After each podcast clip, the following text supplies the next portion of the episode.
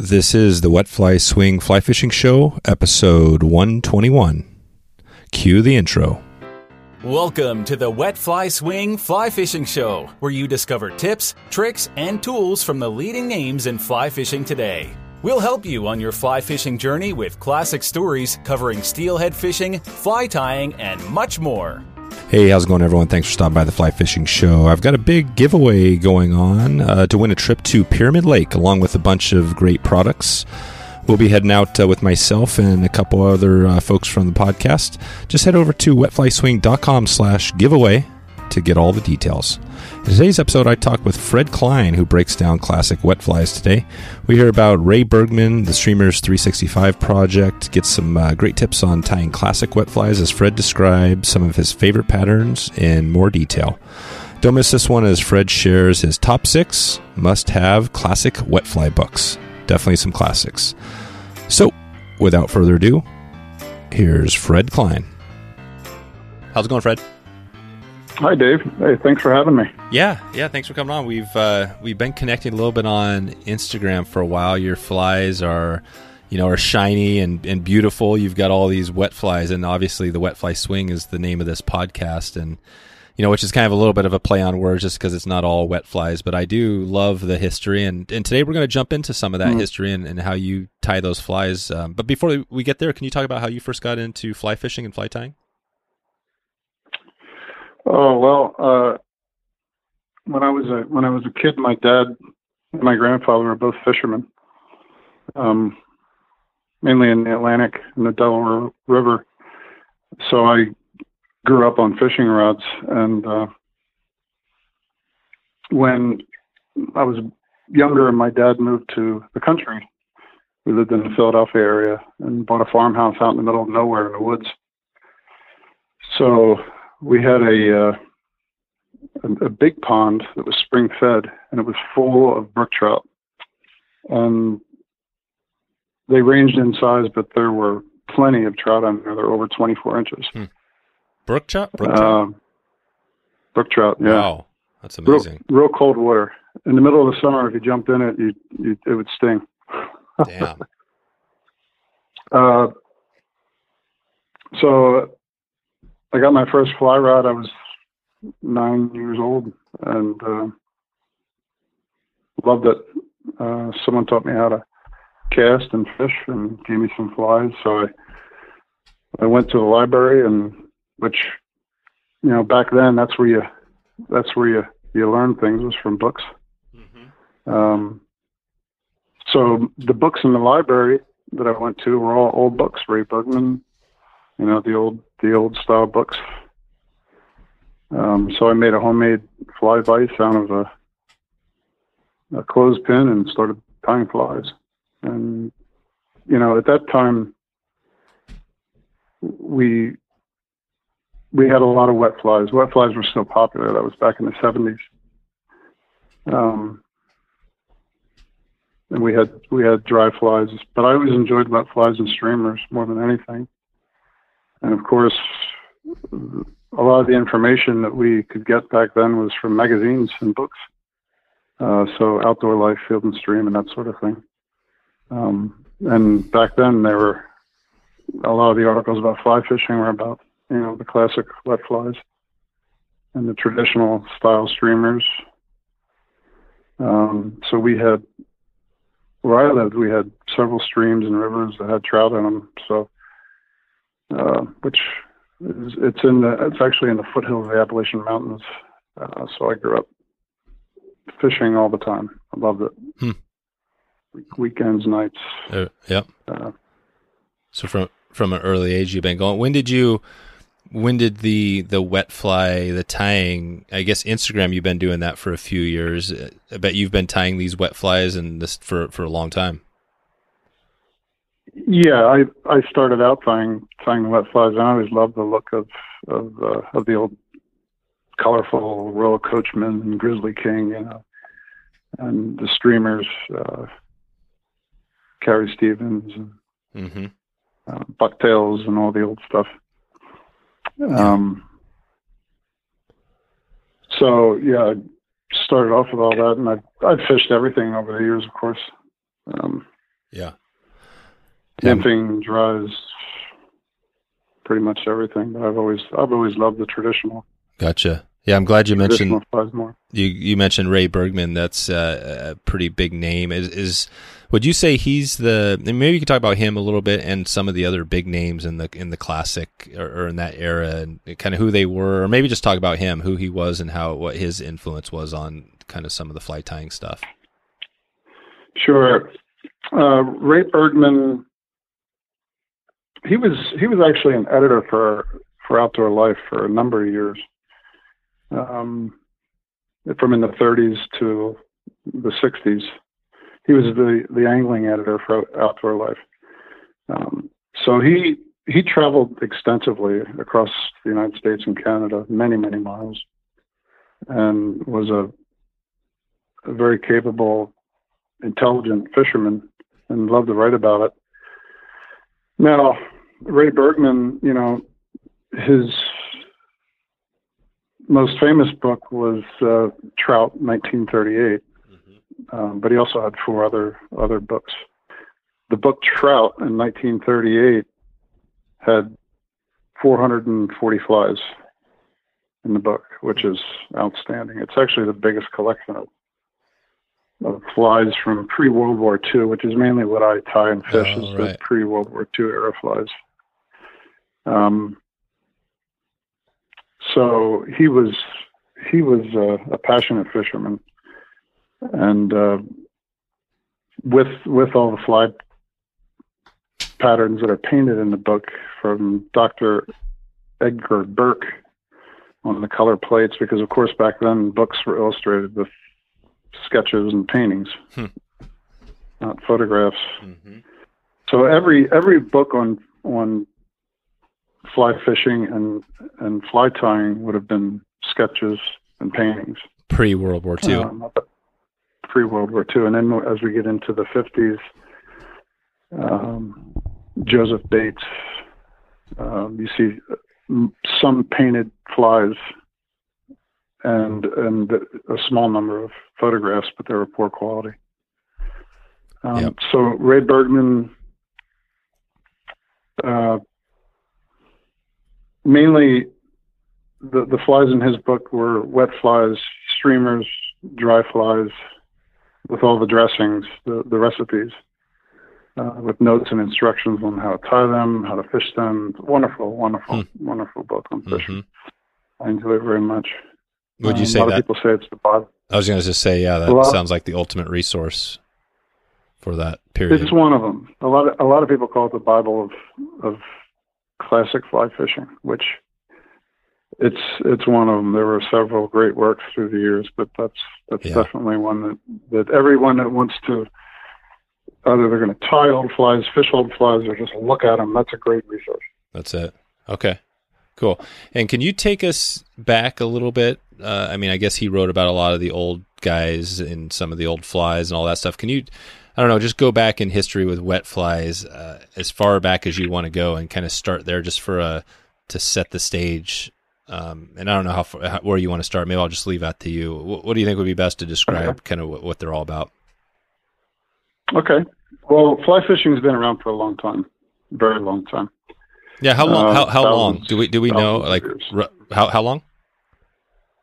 Thousands. Thousands. Okay. thousands of years. Uh, there are there, there's a lot of talk about it, and you can read a lot of different things. But there's Yep. there's uh, some evidence of the Egyptians using feathers and what we would today call a fly to catch fish. So There you go.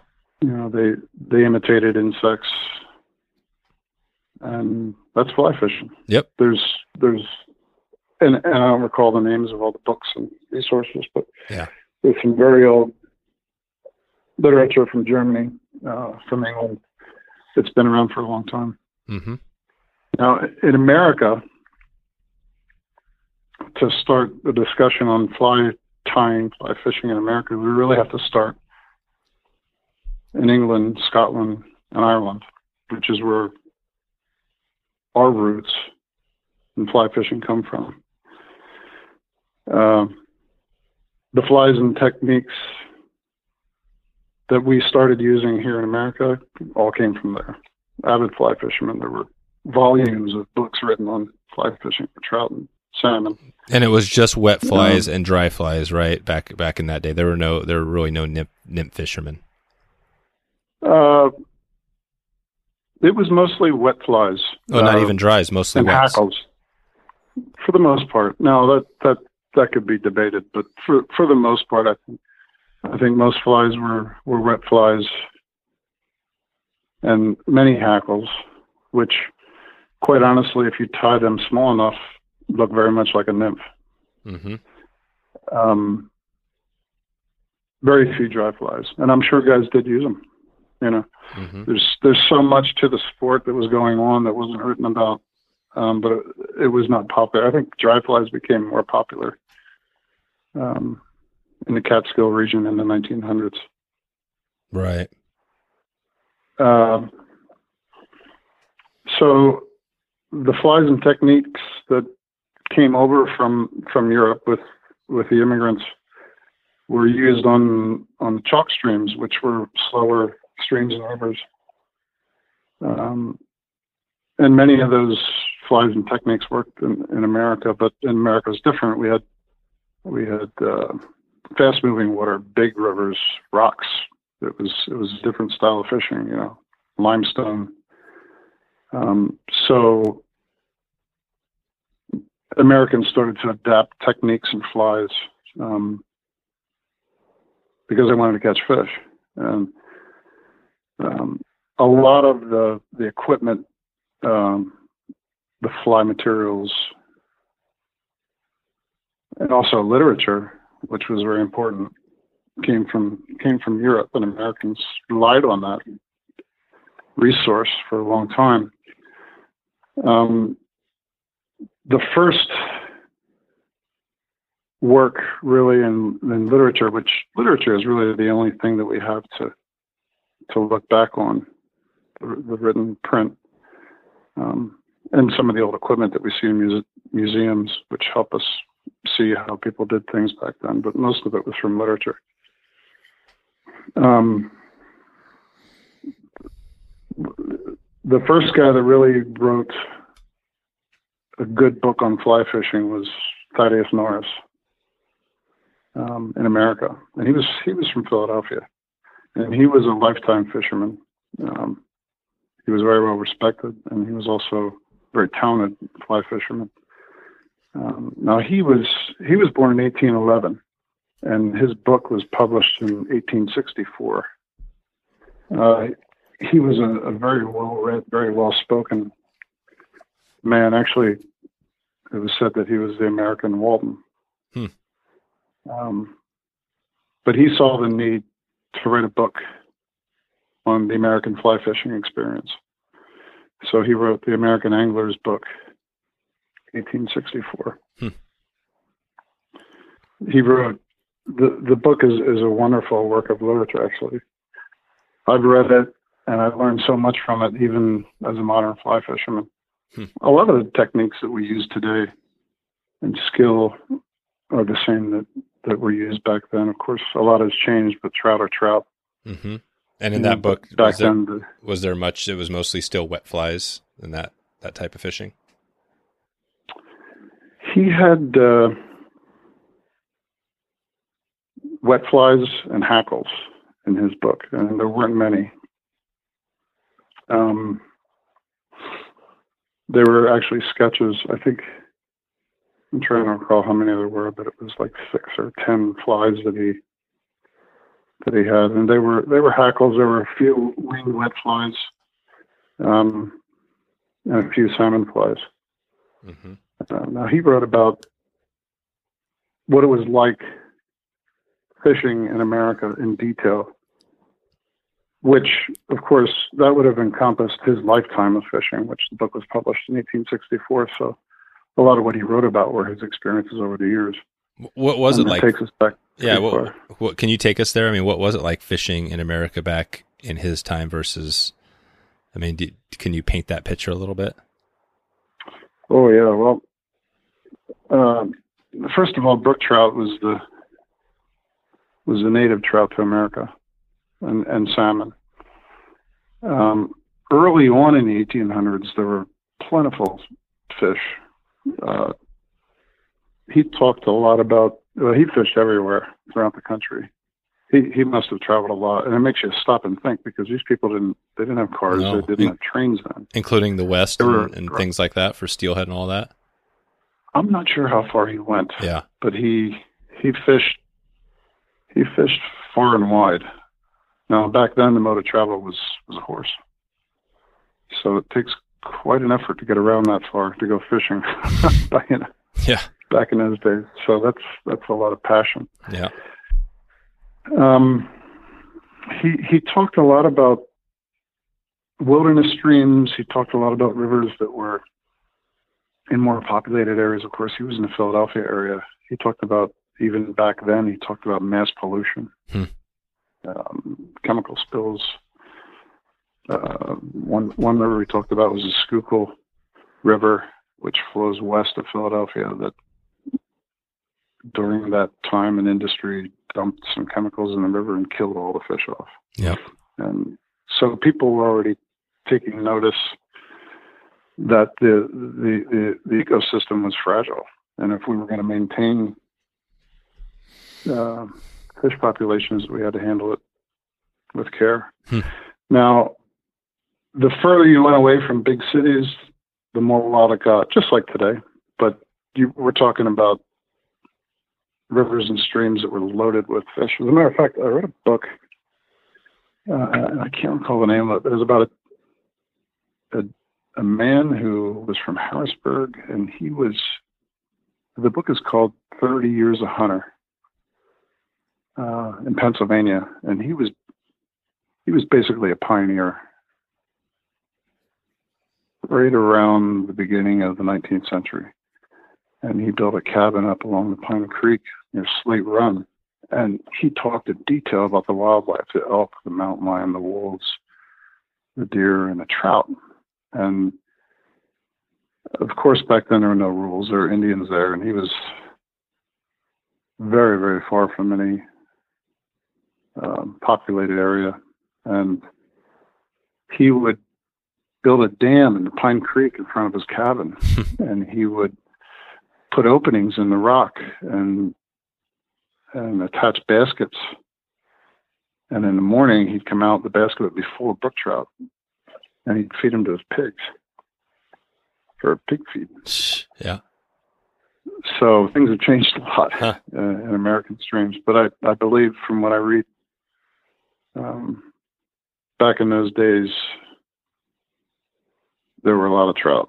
Yeah. That's that's probably the that- Indians. yeah. That's probably the, oh right the, the the the Native Americans at that time, right? That's that was a that was part of the deal. Sure. Well, Part the of the Native challenge. Americans they fished. I think that they they did more netting and spearing of fish than they did Yeah. fishing. They did fish with hooks, and Sure. native bone, and such things. But I think most of it was they would get together in a group and and uh, move the fish in a certain area and catch them with nets and Exactly. spears and stuff like that. But it, it must have been really really amazing. Yeah. Um, and I think the, the further the further north you went away from populated areas such as you know in the beginning the colon, colonized areas were you know New York, Philadelphia, and up through New England. yeah. The further north you went, and the further west you went, the more untouched the wilderness was. That's why Maine was such a, an amazing brook trout and salmon fishery because before the railroad, there was very few people up there. Hmm. You know, we had we had uh, mass timbering going on in the United States, in the Catskills, Pennsylvania. You hear talk of you know there was barely a tree standing Right. in some of these states. So when they timbered to that extent, they took the shade away. And with timbering came people and people fished and people people polluted rivers. That's why, you know, a lot of a lot of old plants you see along rivers throughout the area. Industrial buildings were built along rivers for a reason so that they could dump the excess Exactly. into the river before there were Well, rules. the- There's been ups and downs. Ex- exactly. I mean, that's the thing with the, you know, environmental, you know, issues. I mean, it's been definitely really bad, and some places have gotten better, and we still have issues. Um, Yeah, I did want to. I mean, I, I think obviously there, yeah, things were a little bit different. I mean, could we talk a little bit about when you think of your fly tying? I mean, and what's your Instagram handle? Grizzly King Fly. Yeah, Grizzly. Yeah, Grizzly King Fly, and and you have all these amazing, beautiful shots of old classic flies. Can you talk a little bit about s- some of those flies that you tie? Maybe what's is there a common common materials that are used for those, and maybe talk about a couple of tips for tying those. You know how you make them look so clean. Sure. Well, a lot of the old flies, and, and the flies that I tie are all pre World War II. Actually, the flies the flies that I fish are pre World War II. And what what happened at World War II? Why was that a? Why is it a pre? Is that just a good place to kind of everybody knows that date, or was there less well, classic no, flies? for after? me, no. For, the, actually, classic flies are around and are still used quite a bit. If you go up to Maine, it's really amazing. The Rangeley region. You walk in in fly shops up there, and the bins are full of classic streamers. It's wonderful. Hmm. And you talk to them, and and uh, you know they they still fish the old patterns. It's their tradition. Um, I, I would say the reason why I mainly tie flies before World War II is the books that I focus on were written before World War II or shortly after that, which contained mostly flies, fishing flies from, you know, that era or, or long before that. Gotcha.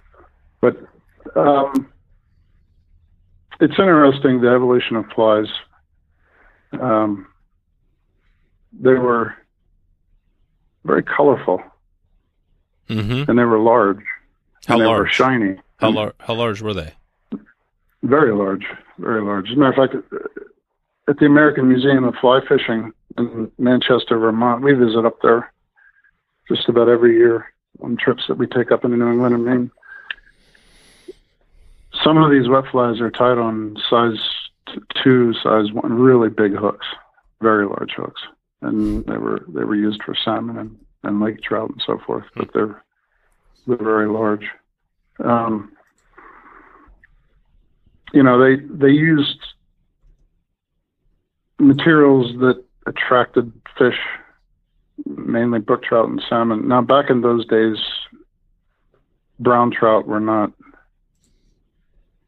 an entity in the United States. They were introduced much later. So, for the most part, fly fishermen, cold water species were fishing for brook trout and salmon. Brook trout and salmon, they'll hit big, shiny, colorful flies like an Alexandra readily. As a matter of fact, we were just up in, in the my son and I were up in the, in the Adirondacks this fall, and I was using silver doctors and Alexandra wet flies, which are very, very colorful flies, and Mhm. brook trout just hammer them. Hmm. Now, if you throw a, a colorful fly like that for brown trout, they will hit it, but they'll be a little less reluctant. They're they're more choosy. Gotcha. So when you look at when you look at some of the old fly patterns and think, "Wow, why would a fish hit that?" Uh, uh, brook trout and salmon will hit them. Oh, and that it kind of makes me Um, it kind of makes me think about the Euro nymphing stuff. You know, where those flies, some of them don't imitate anything; they're just a hot spot. I mean, I'm looking at right now the Pathfinder from Ray Bergman's trout. This is something on your Instagram from 1938. It's a um, you know, it's a bright, it's a red body, no tail, and it's got that wing, which is the duck wing. Well, can you describe that wing? You've got two styles. Sometimes you see it pointed up, sometimes it's pointed down, sometimes it's out. Can you? What is that wing called? Is that is that is there a special name for that type? It's like the lead the lead wing coachman is what I always think of. Okay, yeah. Well, wet fly wings before 1900 were primarily tipped down. Uh, that was the popular style back then.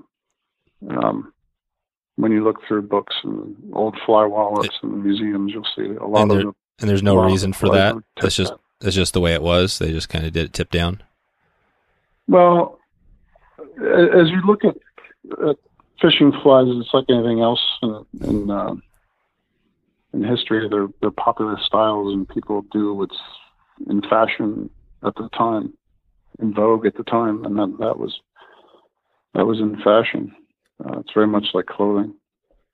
Um, fishermen talk about what works and and, and they did what, what they saw others doing and what was popular. Mm-hmm. Now around the, the turn of the you know, the early 20th century, uh, wet fly wings, you would see a lot of tip up flies, but the the tip down wet fly followed in through the 1900s as well. But uh, when you when you look at the wet flies in Charles F. Orvis, the book Charles mm-hmm. Charles F. Orvis Fishing with a Fly, that's 1883, and then Mary Orvis Marbury, 1892. All the wet fly wet fly wings are tipped down. Hmm. When you look at Ray Bergman's trout, 1938, the tips are up. So hmm. it was a style at the time. Now I fish these flies all the time. It's it's mainly what I what I fish, and I take videos of of how they look underwater in the current, and it's interesting. I I actually think that a tip down wet fly looks better than a tip up, but they're both they're they're both good. good yeah, I agree. I, I think once I, the fly hits the water, they, they kind of look the same. Yeah, exactly. the or they get does look natural. Or they get eaten. Yeah, I'm looking at now. I'm looking at the Silver Doctor. This is under um when when did you post this? September seventh of 2019. And man, I mean, I didn't realize. Yeah, the wing on this, you've got married uh, one, two, three, four, five, six different colors of. And is that just is that duck? Is that is that typically just the duck flank, or what, what's the feather typically used for the wings? Typically Mallard. goose. Uh, yeah, it's it's uh, it's dyed dyed goose. Just okay. Um, some duck, dyed turkey. Okay. Works well. Works I well. think I think they'll work pretty well. And and on this one, so I, I know you're. I think you're on the ambassador for partridge hooks. Is um you know are the hooks? Is there a traditional classic style hook? Is it that uh, I don't know if it's what, what is it? It's not the Sproat, or is there a style that's your classic that they all used back then, or were there a few different variations? There were many variations. It would be they would be um, different time periods. Certain hooks were popular. Mm. Um, you know, if you go back into the 1800s, the, the Sproat bend, uh, Carlisle bend. It's the, the, oh, yeah. the, the, bend of the hook is is uh, the difference. Um, now, the Sproat bend was was very common throughout the, the early 1900s, and you'll see that Ray Bergman's trout. And what um, is the Sproat? Just just so people know that don't know, because you don't really see the Sproat bend that much anymore, do you? Actually, or, to me, it's common because I use them all. Oh yeah, it's it's fairly common. You know, Partridge of Redditch makes beautiful uh, Sproat wet fly hooks in different sizes. Um, it's a wet fly hook. It can be used for all different sorts of flies, actually, but it's a it's an an average size shank with a fairly round bend that extends more at the bottom of the bend. Mm-hmm. Yep. Um, That's has sort of an old fashioned look to it, but it works very well. It's a solid hook. Yeah, it's a strong hook. Now, of course, in the 1800s and into the 1900s, uh, flies were tied on blind eye hooks with, with oh, silk yeah. gut leaders. And in the 1900s, actually, in the late 1800s, they started to make uh, hooks with, with eyes. You can see that actually in hmm. uh, Mary Orvis Marbury's book in 1892. Some of the some of the smaller trout flies have eyed hooks, and the the blind eye gut hook mm-hmm. and, and silk leader hung on for quite a while. As a matter of fact, when when when I was a kid, you would see wet flies tied with leaders. It mm-hmm. it stayed popular for a long time. Yeah, that's right. That's right. Okay, and so do you have a few, you know, for tying these classic, say just the classic wet flies? Um, I mean, they they look pretty standard, right? They got a, a, lot of them have a tail, some don't. They got a thin body, a rib. What, what are? Do you have a tip for tying those? Like, if somebody wanted to try to make them as nice as what yours look, any any tips for helping somebody? Sure. Um, I'd start off with with some basic wet flies that are popular that work really well. Um, the Professor wet fly, which has been around for a long, long time from England. Uh, the Grizzly King. Um, the Coachman, Mm-hmm. the Leadwing Coachman. These are all flies that work wonderfully. Yeah. Um, and they still work today. I use them all the time. Yeah. Um, it's it's a bit of a different uh, style and thought process tying classic flies. Uh, I would say if you if you really want to tie wet flies and and fish them and enjoy the whole wet fly classic fly experience, put some time into it. Um, it's it's really a, diff- a, a different process, and the longer you spend with it, you learn the tricks, Oh, there you go. and and they start looking better. Uh. I'm But looking at. the, a lot of Yeah, go ahead. I'm sorry, a, a, a lot of people get get discouraged but with tying the wings in, I know. and I I tell people it's like riding a bike. You know, once once you get it, it's like casting a fly rod. When you first pick a fly rod up, it doesn't it doesn't flow. no, it But after you, After you get, you it, it, it sticks with you. is the key to tying those in. The the um, goose or mallard or whatever you use is the key to pinch really tight and do a loose wrap and come down and and wrap it a few times before you let go of that tight pinch. Or what, what what's your secret to, to tying them and keeping them straight? Because that's what they tend to do with new people, right? They fold over or they fall over. They do, yeah, they do. But you, you, it sounds like you tied some mudflies.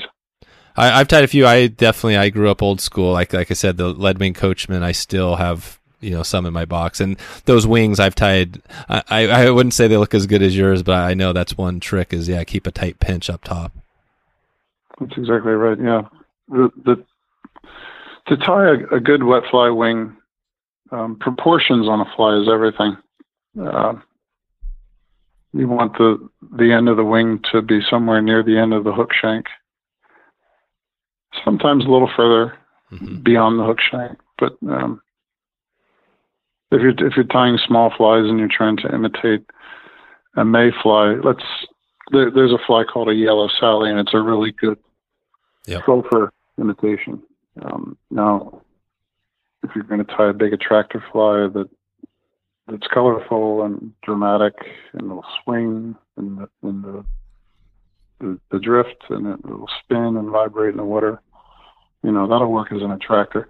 But if you want to imitate a, a mayfly, you know you can tie it on a much smaller hook and tie a, a small wing on it, and it'll do a better job of replicating a natural insect. But yeah, when you tie a wet fly wing, you pinch it, make sure you have the right length. You have two two slips of feathers. Pinch it tight to the hook. Let your thread hang. Take one wrap over the feather. Take another wrap over the feather, and then pull it tight. Mm-hmm. If you if you take one wrap and pull the the wing tight, it'll tend to flip on you. Okay, Um, so, so if you take two. two.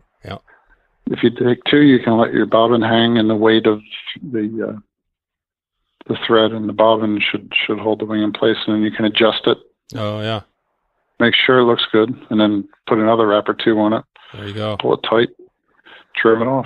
That's it. That's it. And, and when you pick those hack uh, those um, you know, the wing material, you're taking them kind of from opposite sides, right? The one side of the bird and the other side. Or are you occasionally getting? Is that always the case when you t- tie those? Yeah, you you uh, you know every every feather has a left and a right. Um, you want to take a, a slip off of a left and a right and match them. It should be off the same part of the feather. Mm-hmm. The best way to do it is to have two two like feathers that are opposite left and right. Mm-hmm. Cut a slip out of the opposite. Cut them out. Make sure they're, they're the same size. Hold them on top of your hook. Of course, your thread is already the thread is already started on the fly. Um, you hold the feather on top of the hook and then tie it on. That's it. And pull tight. I'm I'm looking at the Royal Coachman wet fly you did on uh, July 1st, 2019. It's got in the back. I guess that's golden pheasant tippet, right? You use for the tail there. Yes. It Yep. Golden pheasant. it looks like you use the tip uh, of the gold. I know on some flies, and I'm not cl- t- talking classics, but sometimes I'll just strip off some golden pheasant and then match them up. Uh, Was that ever the case, or is it always when you're tying these classics, is the golden pheasant you want just that little tip? No, typically you would you would you would tie in you know, five or six to eight barbules. You would take you would take uh, a section of the, the feather and tie them in. I I tie them that way because I think it looks good and it, it's a pretty show fly that way. They Mhm. fish well too. Yeah, I was gonna say it does. Look, like- yeah, it sticks out. I like to cut them cut them out that way because they look nice. Yeah, cool. How do you tie the um, you know, your your head cement or whatever you use? What are you what are you using? It's nice and round. It almost looks like a nice factory guide, you know, kind of uh, coated. Do you have a special way to do that when you just coat your uh, your head? Yeah, it's it's funny you you mentioned that. A lot of people have been asking me how I get my heads um, to look like that, and all I use is just a, an eight aught uni thread. Uh, get the the size of the head right. Mm-hmm. You always you always start tying the head from the front and work your way back. Mm. Um, if you start from the back and work your way front, the thread slips and it can turn into a mess. You start at the front, work your way back, build it up. Um, a lot of people would say a small head is is a is a you know a better looking, better fishing head, and I agree. Um, it's it's well. Let me back up.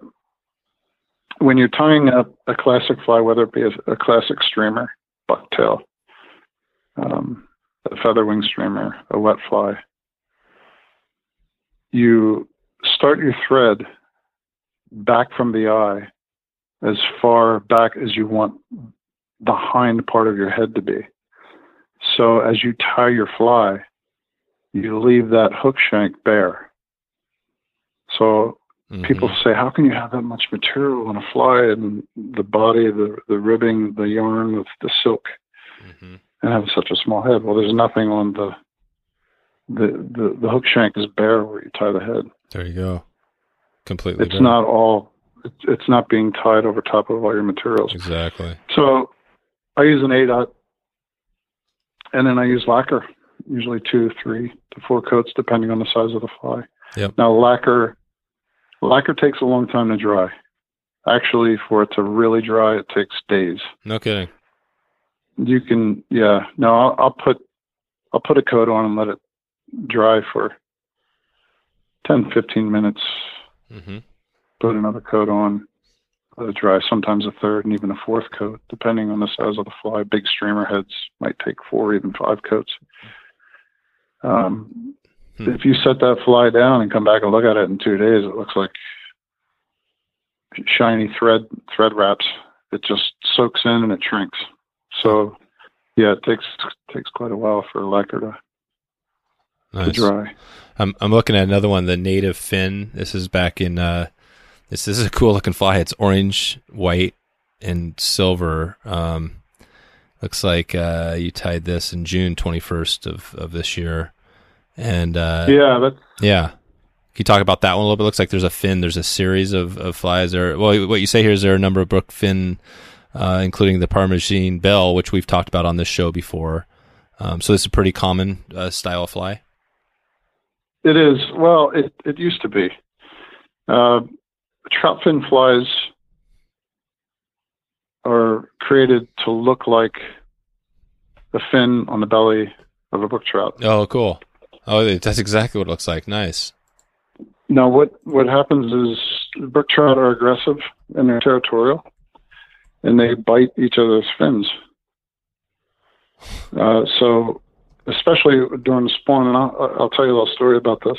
That fly, the native fin, is actually my design. There's there's a number of brook trout fin flies, and I made that one up, um, and I've used it with quite a bit of success with brook trout, and actually brown trout and salmon will hit those. Mm-hmm.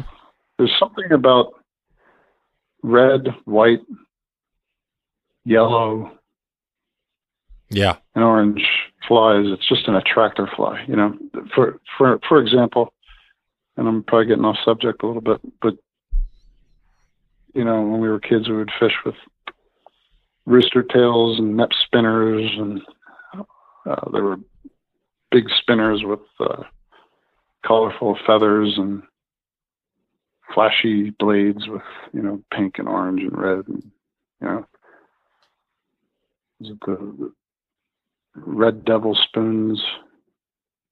Is that what it is red devil or daredevil? Oh, I think big it's, uh, colorful spoons. Yeah, I know what you're talking about. Yeah, the red, the red and white spoons and chrome. yeah they were very popular and they, and they still work. Those colors are just attract fish. They see that flashing by. Um, but the the uh, the brook trout fin wet flies are very effective. Uh, as a matter of fact, this fall it was it was during the uh, spawning season for brook trout, and I took my grandkids fishing, and the brook trout weren't weren't hitting anything because when they spawn, they stop eating. They they will not feed Mm-hmm. as far as I know, from from my experience, they they don't eat. The only fly that I could catch them on was that native fin. I threw that thing in the water and they hammered it because it they're they're aggressive. They see the colors. They're in mating mode, and they see a something that looks like a trout fin, and they just gotta hit it. It's it's a lot of fun. Wow. So, in what, fun. what in what month is this when you're when they're spawning the peat, or when you could use this use that tactic or that fly? Uh, October, November. Yeah. So basically, if Actually, that, yeah. that fly will work all year long. Oh well. you know, if you go to a brook, brook trout stream, and, and that's a very, very effective fly. How do you? So the wings on this one, it's orange, and I'm looking at um, uh, John Shewey was on way back in episode 16 of this podcast, and he talked about the Parmachene. I think I'm saying that right, like Par- Parmachene Bell. Parmachene Bill. Yeah, I don't, I don't know if you heard John's story or you, if you know John at all. He's kind of a, the West Coast. He's the editor of the Fly um, Fly Fishing, uh, Fly, Okay. it's- yeah, Northwest Fly Fisherman magazine. Um, but yeah, he- he's a big classic, uh, classic tire, mo- more like classic steelhead flies and stuff.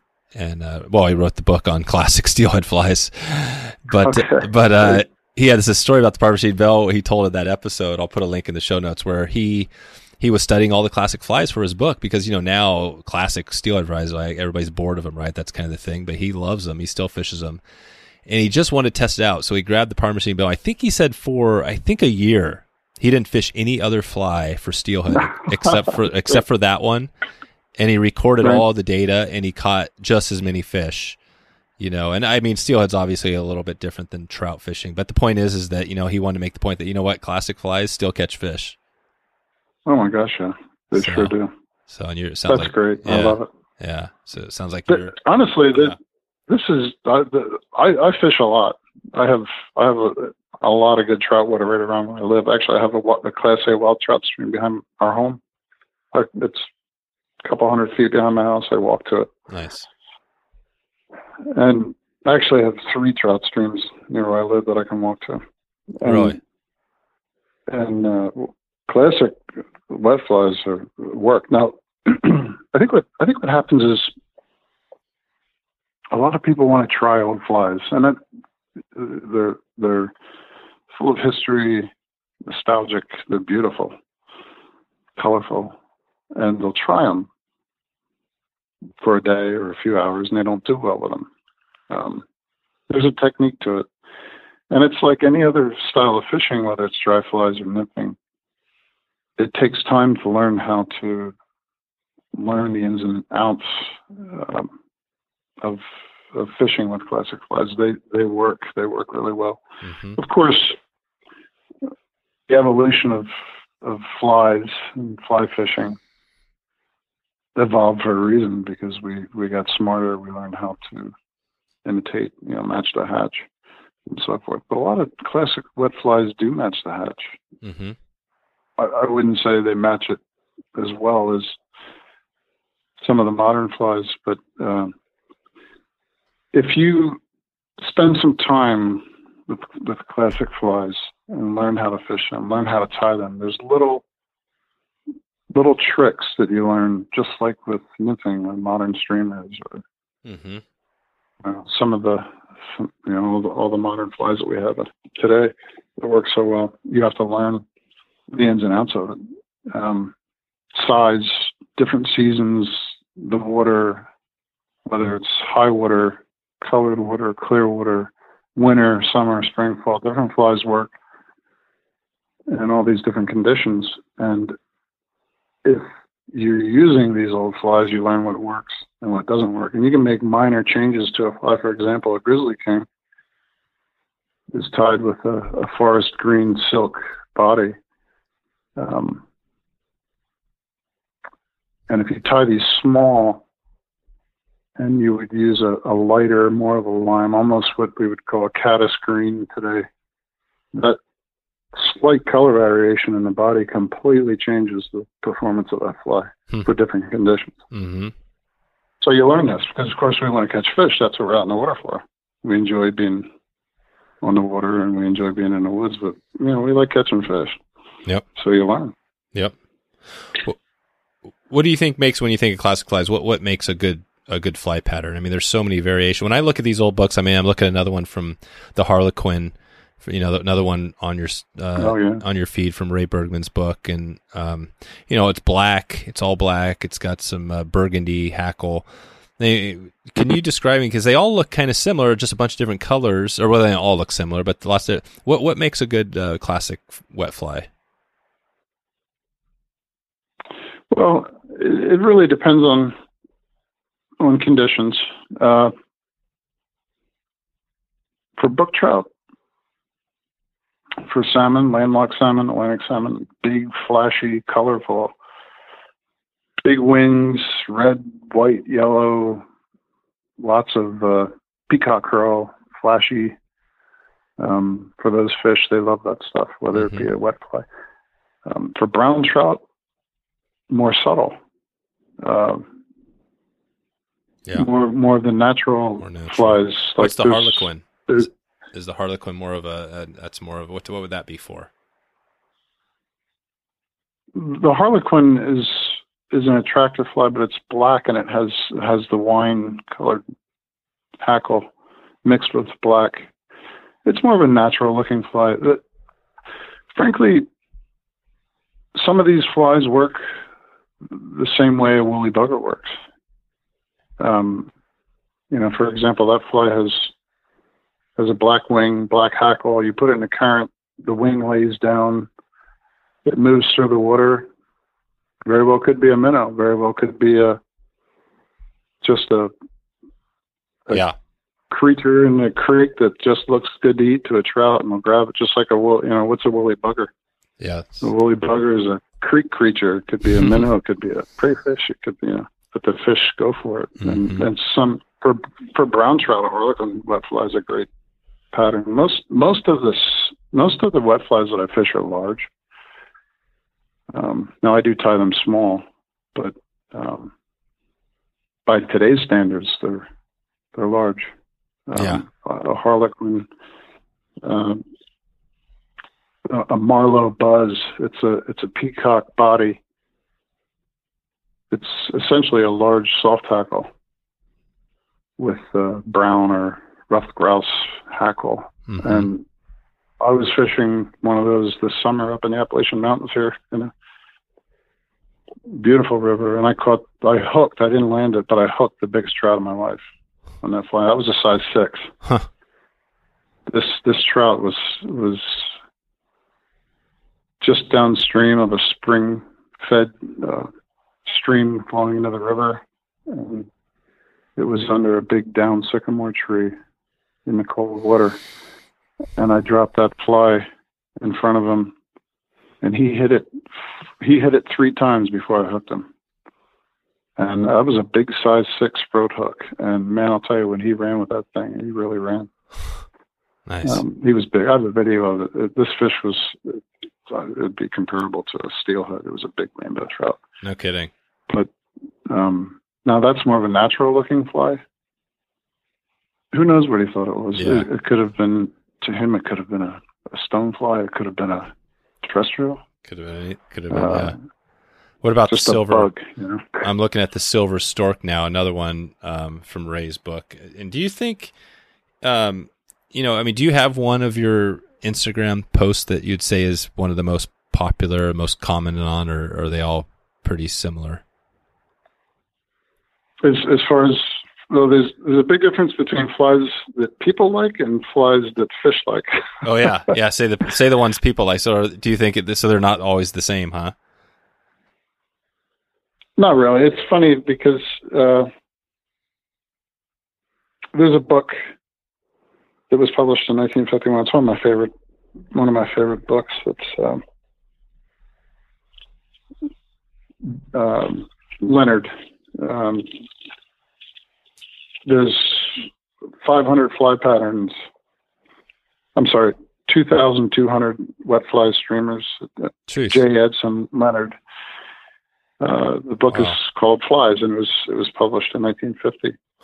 there are two books published around 1950. It was Joseph Bates and Leonard Flies. Joseph Bates has streamers, yes, and he, you're right. He uh, he sent letters out, and, and Carrie Stevens got back to him, and she said, you know, regarding what fly works best, she said, you know, most of my, a lot of my flies were really made to catch fishermen, more more so. That's what Carrie Stevens said. Yeah, That's all. And, yeah. And she, this was toward the end of her life. She said, I really don't tie flies or fish anymore. She must have been getting pretty old. Have you heard of, It's true. have you heard of Piscator flies? He's uh, I haven't. Darren. He's I had him on way back. Uh, he he's a big streamer guy, and he put together this thing called Streamers 365. It's a um Oh yeah, yeah. Yeah. I'm familiar with that. yeah, Very yeah. So so Darren was one of the guys behind putting that whole thing together. I think it was a fly every day or something, or however did it. But yeah, no, it's interesting. Okay. Um, so but he talked about Carrie Stevens in there, and you know the the impact. Um, well, hey, uh, uh, we are, Fred. We're getting pretty close here. I'm going to have to start, um, you know, wrapping this up. Here and I, before we get into, it, I just wanted to, do um, you know, jump in. You've mentioned a few really good resources. I'll put links to all those in the show notes. Um, I usually start start this off, you know, just with a like the 222, which is top two flies, top two tips, top two resources, and we're thinking of fly tying. Have you have we said maybe your top two? If you had to pick two flies for say brook trout that are classic wet flies, you know what you know you should have in your box. If you just had to pick two, It depends on what part of the country we're in. If I were up in Maine fishing, I'd probably go more for like an Alexandra. yeah, let's go. Your let's say And, uh, Maine. Let- Let's say we're let's let's just go with Maine. If I were fly fishing in Maine for for brook trout, I would I would fish in Al- Alexandra on Okay. a regular a regular wet fly, um, on a Sproat hook. hmm and and I believe that in Alexandra, as well as many flies, actually replicate a minnow more than they do Hmm. an insect. hmm Um, I would say in Alexandra. Okay. and I would I would go with Carrie Stevens, featherwing streamer, uh, the Boston Blackie. Oh, cool. It's it's kind of an, it's an unknown fly. I have it on my website and on my Instagram. It's a black fly with with the natural green sheen to it, and it has golden pheasant green gills shoulder, Oh yeah. uh, and it's just a wonderful fly. It's, it has uh, um, golden pheasant or a jungle cock eye uh, on on the shoulders. It's it's a great fly. You can you can see that on my website or Instagram. Okay. Cool. The Yeah. yeah, those two would be my first picks. Okay, I'll take a look. And some of these, I will probably put a video or two where I can find them of uh, some YouTube stuff of some of the stuff we talked about. And then, um, yeah, you mentioned a, a, a number of resources. I mean, some classic books and stuff. Anything else? Maybe book, magazine, video, any any other resource for classic uh, wet flies you would recommend people check out? Sure. Um, there's six books that I focus on, and I think it really encompasses. Those books encompass the history of fly fishing in America from the period that we're talking about, and and this is not including the Catskill dry fly tradition. Yep. Um, which is a, a world all, wonderful world all the time. Yeah. Yes. Uh, must reads, wonderful books to have on your on your bookshelf in your library to page through. Fun to look through. People that know nothing about fishing or fly fishing love to look through and see Hmm. the flies. Thaddeus Norris, Mm-hmm. uh, the American Angler. The American Angler's book would be one. Mm-hmm. Uh, the next would be Charles F. Orvis, Fishing with the Fly, which was published in 1883. Wonderful, wonderful book. It didn't get the attention that Mary Orvis Marbury got with her book. It was, it was much smaller uh, than her book, uh, but still a wonderful, wonderful book. Poetry, Oh, uh, cool. literature, and, and fly plates from, from back then. Hmm. Third, Favorite Flies in Their Histories by Mary Orvis Marbury. That's 1892, which is incredible. That's Mhm. something that everyone should have. People love looking through it. Hmm. Um, that is a, is a very big book. Um, 32 color fly plates, 233 trout and salmon flies. Colorful, beautiful. Really good read, too. Mhm. The third, of course, is Ray, Ray Bergman's trout. Um, and the other two I mentioned, um Joseph Bates, Streamers and Bucktails. It's called Streamers and Bucktails, the Big Fish Flies. Mhm. Great book on, on streamers. It came out around 1950. But of course, most of the flies were around long before World War II Hmm. or during that era. Color plates, um, fly dressings, how to tie them, how to fish them. And J. Edson Leonard, 1950, his book is called Flies, 2,200 wet fly streamers, dry flies and nymphs, right. the patterns, recipes, instructions. It's wonderful. There If you you, if you, that pretty much would sum it up. Yep. Yeah, that's that's a that's awesome. Yeah, there's some. Uh, we're close to Christmas, so that's a uh, that's a good Christmas uh, wish list. Uh, Oh yeah, and if you look on eBay, they don't cost much. oh, oh, do they are they pretty spendy? Hard to get. Not really. They're they're they're always there, and they're Oh, not cool. expensive at There all. There you go. That's awesome. Yeah. That's, I, I just I just got a, a second edition of Ray Bergman's Trout, great shape with the cover. For with shipping, it was nine dollars damn. hardback. Yeah, yeah. You can't. I'm, yeah, I'm thinking some of these books that are more recent, that are really popular books that are out of print, or some just hard. To, I mean, yeah, some of those you'll pay 100, 200 bucks. Sometimes you'll see out there because you can't get them. Sure. That's good Yeah. to hear. Well, what about two? Um, you know, we talked a, a, a few tips here. You know, if you take a classic fly, say you're sitting down to tie one of these classic flies, and you're sitting there ready to tie in the tail or, or the tag or something. eh, do you have a couple of tips, maybe some general tips, fly tying that come to mind that could help somebody tie a better fly? Sure. Um, watch videos. Hmm. Uh, there's there's little tips that, that you can get. Which there's- videos? There's so many. Which videos do you like? do you have? I mean, are you uh, do you have a certain person or two that you follow, or do you just kind of watch a little bit of everything? Uh, well, I started tying a lot of this stuff without videos. Um, I, I think David McPhail is is a is a wonderful resource. He's Yeah, he's so good. He, he's he's a master fly tyer, and he he knows all the little tricks, and he makes it look easy. yep, Um, but he explains how he does things so that you can do it easily, you know, Yeah, he- without struggling. yeah, he's amazing. you know, if you if you invest some time in in uh, watching some of some of these guys, uh, it's it's well worth your time, and it'll be a lot less frustrating for you once you hit the vice. hmm Um, you know, use small thread. A lot of people when they start tying classic flies, they think, you know, they're going to use a six aught thread because it's bigger, it'll hold better. Small thread grabs material better. It's easier to use. hmm Eight aught thread Yep. it'll grab the it'll grab the uh, the feathers better. It'll grab the the animal fur, bucktail, whatever you're using, and without building up bulk. That's Yeah. a mistake that a lot of beginners make. Um, I would say if you if you if you tie a fly, it it doesn't have to be perfect. It doesn't have to look good.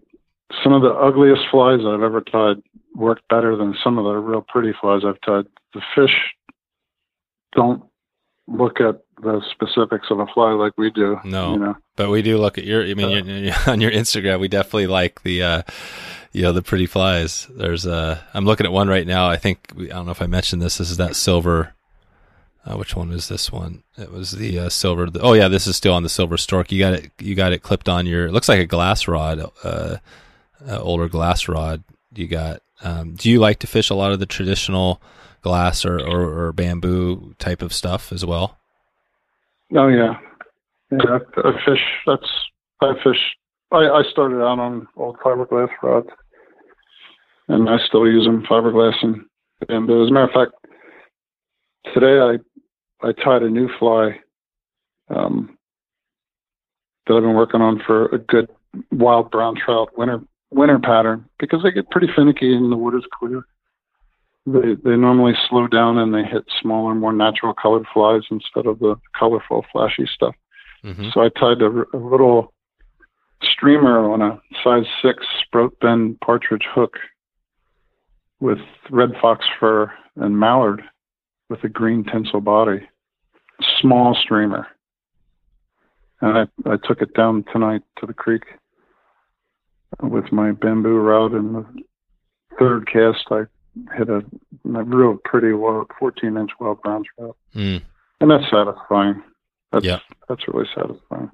So yeah, I fish, I fish the bamboo and glass. That's all I fish. Nice. Do you also use, um, you know, as far as the uh, fly tying, you know, are, are, you what type of vise and uh, kind of tool are you? Do you have a special type you like to use or or brand? I, I tie on HMH. Yeah. Okay. Out of Maine. Um, good company, good people. Yep. Um, now, I do want to say this. There's a lot of different fly vices. I'm I'm more of a traditionalist, and I like to keep things simple with the materials, the way I fish, the, mm-hmm. the rods I use. You know, I'm not a latest and greatest guy, but you don't need a fancy vice to tie flies. You could you could have a cheap, you know, table clip-on vice and do really well with that. You know, uh, I tied a lot on very cheap vices, and they work very well. Mm-hmm. You mean like the old Tom, it, the old Thompson A style vices? Sure. Yeah. Yeah, but yeah, I tie on an HMH. I like it a lot. It's pretty. Yep. It functions well. Yep. It holds your hook. What's HMH? You know what that stands for? Is that the name of? You the, know, I don't. That's the name of the original, probably the founder or something. Maybe his initials. I'll throw a. I'll I'll, mm-hmm. I'll throw that in the show notes if I can find out what that what that is. Maybe I'll get. That's a good question. I'm in the process of. Uh, I'm in the process of. Uh, I've got a few fly tying companies. I'm not sure if I'm going to get Regal or some of those, but yeah, I might get the try to get some of the founders or at least people that are try to get the history there because yeah, there's a I mean HMH, there's Regal, Dynaking. I mean there's there's mm-hmm. probably I don't know, there's probably ten uh, just huge, amazing. You know what I mean? Like really high quality companies oh, yeah. out there. Yeah. So okay, and um, what about uh, you know for your? I, have seen a couple pictures. I guess you got so your kids. I'm not sure. Do you have some young kids or are they older? Or? Uh, we have we have uh, between our kids and daughter-in-laws and grandchildren. We have twelve. Oh wow, really? So we're we're we have a lot of kids in the family. We love it, and I take them fishing. We all go. My we enjoy the outdoors. We have um, we get together at the creek and yep. swim and fish, and the kids go fishing with me. They love it.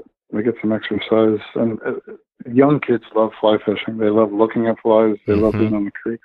Oh yeah, it's it's wonderful. It is. Yeah, yeah. yeah.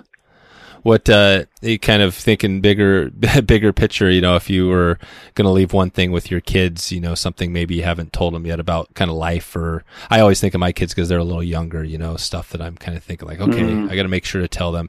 Is there anything you would, you know, you could say now that you would be like words of advice, stuff that you've learned along the way? Well, there's it's the simple things in life that bring you the most pleasure. Yeah. Um, I, I don't think the good things in life are easy. I think sometimes it takes a little bit of work and discomfort to really get to the good things, whether it's family, having children. Um,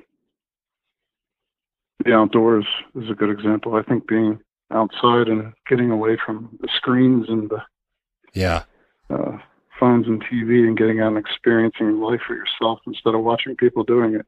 I know. Other people do it. Go out and do it yourself, and and get out and see see the streams. I've, I've been outdoors all my life. I hunt, fish, trap Oh, really? Yeah. and it's I, I feel that it's been a, a very rich lifestyle. And I my my sons are both outdoorsmen, backpackers.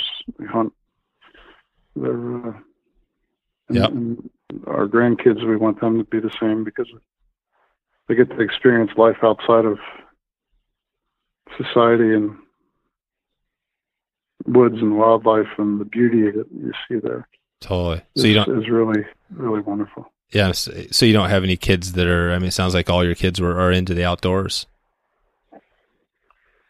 Uh, a few of them don't do it, but, but Yep. some do. Uh, Yeah. and I was just gonna say because it's not. I have a brother. It's always it's funny. I've got three older brothers, and yeah, one of them just never. He, he likes kind of you know a little bit of it, but he's not as hardcore as the three of us as far as the fishing and stuff like that. But yeah, yeah, it's I think some people aren't aren't into it, but no, it's cool. I, I'm just kind of scrolling through your your feed there, and yeah, you got some cool stuff. Definitely, definitely a little bit. I think of, I think yeah. being out. Well, I think I think one of the best part parts of, of being an outdoorsman is where it takes you. You you uh, you wouldn't go to these places unless you had a purpose. If if you're fly fishing and you're pursuing wild trout, it takes you to some of the most beautiful places in America, exactly. with clean streams and mountains and forests. And same with hunting and, and the outdoors, and that's that's uh, valuable to see those things in person and get to experience that the smells, the sounds. You know, it's good life. Totally, totally. All right, cool. One. I'm looking at one more, one more photo here. The Quack Doctor, another one from uh, uh, plate plate number seven. That's a sweet. It's got yeah, bright red with the the silver mylar, or not mylar, but just silver body. That was a, I guess, a pretty common, a common uh, fly uh, thing to use, right? Material back in the day. Sure. Yeah, mylar. Uh, well, um, actually, a lot of the a lot of the, the silver and gold tinsel was was was real metal tinsel back in the day. When you when you go to the museums, Oh yeah, um, you see the the bodies look tarnished huh? and almost black like an old silver spoon. It's because it was real metal. There now you we use now now we use mylar, which you Oh. know, keeps it shine. That's what it is. So yeah, it is mylar, right? It's mylar nowadays. It's not actual metal, or officially. Cool. All right, Fred. Well, I think that's about it. Um, you know, any? Uh, well, I guess one more question I had for you. Your, your camera. What, what do you? Are you? Uh, are you like a cell phone guy, or do you have a full on uh, photo studio set up to take these beautiful photos? Well, uh, thank you. Outdoors, I use an iPhone. Uh huh. and in my fly studio, I use a, an iPad Pro. Oh, really? You use an, you use an iPad? iPad Pro. Yeah, Damn, that's it has a great macro camera ability. There, there's a and it's it's been fantastic. there's a good reason to get an iPad. I've kind of been thinking like, well, it'd be nice to a little iPad. Well, I think the new iPhone 10 or whatever or whatever it's called has a pretty cool camera as well. Oh yeah, yeah, they're getting better, better and better. Better and better. That's kind of what they do. Have you seen the new um just on technology? It's kind of funny. Have you seen the new Tesla truck? I have. Yeah. What do you think? Good or good or bad? Do you, do you like it? Do you like the look of it or not?